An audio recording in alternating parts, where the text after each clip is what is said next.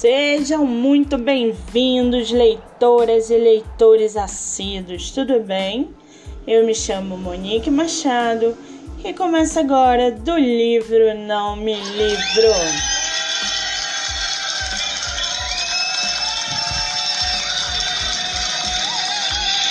No episódio de hoje a gente vai conversar um pouquinho sobre um livro assustador e sobrenatural.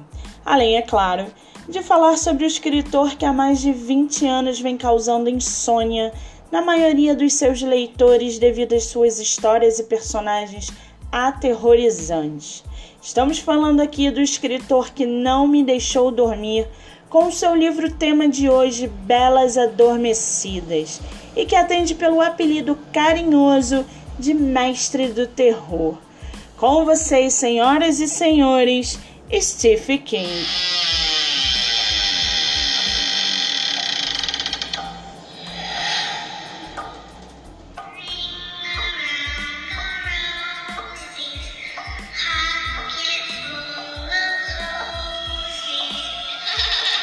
Deu aí para sentir como que vai ser o episódio de hoje, né?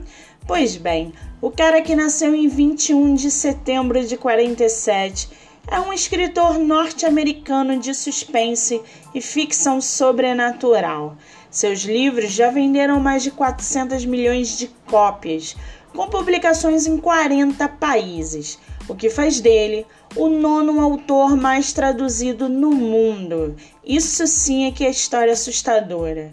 Muitas de suas obras foram adaptadas para filmes e séries de TV. Em sua bagagem, ele possui 59 romances e 6 livros de não ficção. Entre eles estão It, A Coisa, que o autor revelou ser uma de suas obras favoritas, com mais de mil páginas e um palhaço assassino assustador. A história é considerada pelos fãs a mais épica já escrita por ele. O tipo de livro que te causa insônia só de pensar em dormir. E aí, vai encarar? Além desse, Stephen King escreveu Novembro de 63, que conta a história de um viajante do tempo que tenta impedir o assassinato de John Kennedy que ocorreu em 22 de novembro de 1963. Stephen King é também responsável pela criação de personagens como Carrie a Estranha, a adolescente excluída, tímida e problemática, John Coffey, de Espera de um Milagre, que muita gente não sabe que é dele, Doutor Sono, que recentemente esteve nos cinemas, além de vários roteiros de episódios para séries, como Arquivo X, que deixou todo mundo agarrado na frente da televisão na década de 90 e que faz do escritor um dos maiores de toda a sua geração. Em uma entrevista recente à revista The New York Times, onde foi questionado sobre os motivos de escrever histórias de terror, Stephen King respondeu, abre aspas, às vezes, alguém me pergunta: por que você escolheu escrever essas coisas apavorantes? E eu costumo sempre responder: porque você acha que é uma escolha? Fecha aspas. Sinistra, né? No entanto, antes de começarmos a falar sobre Belas Adormecidas, eu quero deixar bem claro que essa leitura não tem absolutamente nada a ver com a linda história da Bela Adormecida.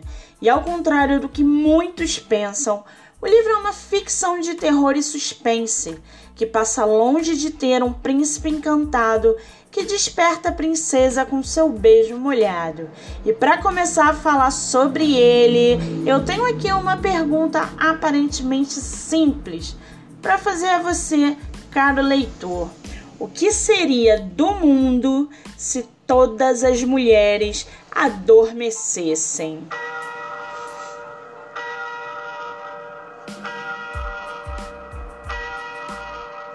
Em uma colaboração inédita entre pai e filho, Stephen Wooley King criou um cenário aterrorizante, onde ao redor do mundo algo de estranho começa a acontecer quando as mulheres adormecem. Em poucos dias, quase 100% da população mundial feminina pegou no sono. Sozinhos e desesperados, os homens passam a se dividir entre os que fariam de tudo para protegerem as mulheres adormecidas e aqueles que se aproveitam da crise para instaurar o caos. A personagem Eve Black parece ser a única mulher imune à doença do sono. Uma mulher extremamente misteriosa e com poderes inexplicáveis, que faz do livro Belas Adormecidas uma leitura provocativa, dramática e corajosa, abordando temas cada vez mais urgentes e relevantes nos dias atuais. Eu lembro que Eve Black me deixou muito impressionada com a sua independência, inteligência e sagacidade. O tipo de personagem que a gente gosta de encontrar na leitura de um bom livro, seja ele de terror ou não. Confesso ter ficado tão viciada na leitura que ao finalizar o livro eu fui envolvida pela famosa ressaca literária, que me deixou totalmente inacessível para outros livros durante uma semana, principalmente porque a narrativa é extremamente machista. Eu simplesmente não conseguia parar de pensar e nem de falar sobre a forma que o mestre do terror, Stephen King, abordou o sexismo e a misoginia durante todo o percurso. No livro, onde o Owe King, o filho caçula do escritor, participa ativamente da história de Eve Black, também conta em seu currículo alguns livros publicados, além de séries para revistas seguindo os passos do pai, que ele frisa sempre como seu maior mentor, mas que, na minha opinião, precisa comer muito arroz com feijão. E para aguçar sua curiosidade, segue aqui um trechinho pequeno de Belas Adormecidas. Abre aspas. Seus olhos estavam fechados. A expressão de fúria tinha desaparecido. Uma expressão de serenidade inabalada assumiu o lugar dela. Aquele era um mundo em que uma garotinha podia voltar andando para casa sozinha, mesmo depois de escurecer. Homens mortos não aceitam pedidos de desculpas. Não aconteceu nenhuma vez na história do mundo. Uma coisa sobre envelhecer é que você esquece o que queria lembrar e lembra o que queria esquecer. Fecha aspas. Profundo, né? Antes de finalizarmos o episódio de hoje, eu quero recomendar a você que leia o Instituto, livro que Stephen King lançou em setembro de 2019. E mesmo que não chegue aos pés de Belas Adormecidas, ele possui uma frase que resume bastante o enredo da história.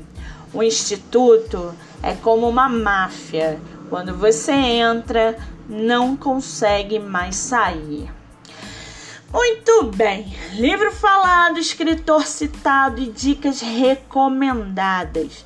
Antes de finalizarmos o episódio de hoje, eu vou citar aqui nossos colaboradores e alguns sebos para que você possa conhecer. Para quem não sabe, esse podcast é feito no Rio de Janeiro, na Tijuca. Nosso primeiro colaborador é a Ótica Hemisfério Óptico, na Tijuca. Eles possuem as melhores lentes de contato e armações de óculos, além do atendimento e dos preços acessíveis. Nosso segundo colaborador é o Salão Paula Machado Beauty, que fica na Galeria Vermelha do Off Shopping Tijuca, a melhor designer de sobrancelha do Rio de Janeiro. E Doces Lolô no Grajaú, os melhores brownies, trufas e bolos bem pertinho de você. Vocês podem seguir todos esses colaboradores pelo Instagram. Os sebos de hoje que eu indico são o primeiro é a Caverna do Saber, que fica na Galeria da Eldorado, também na Tijuca. O sebo tem dois andares de livros seminovos com preços bem baixos. O atendimento é impecável e vale muito a pena. O segundo sebo é Felicidade Clandestina, do meu amigo Gabriel. O sebo é totalmente online e possui diversos livros com preços acessíveis, além, é claro, da comodidade deles serem entregues pessoalmente em mãos. Para quem quiser, pode me seguir também no Instagram, MoniqueMM18. Lá você pode me mandar mensagem, a gente pode trocar dica de leitura e falar sobre livro. Pode me mandar mensagem também pelo Facebook ou ler meu livro no Wattpad, Monique Machado Momed. Antes de finalizarmos, deixo aqui um conselho muito importante. Pratiquem a livroterapia. A sua mente agradece. Lembrando que leitura é hábito. E no próximo episódio a gente vai conversar um pouquinho sobre uma escritora brasileira que vem bombando com seus livros polêmicos. Eu tô falando aqui da jornalista e escritora Daniela Arbex e o seu livro O Holocausto Brasileiro. Não percam! Eu sou Monique Machado. Até a próxima terça-feira, às nove e meia da manhã.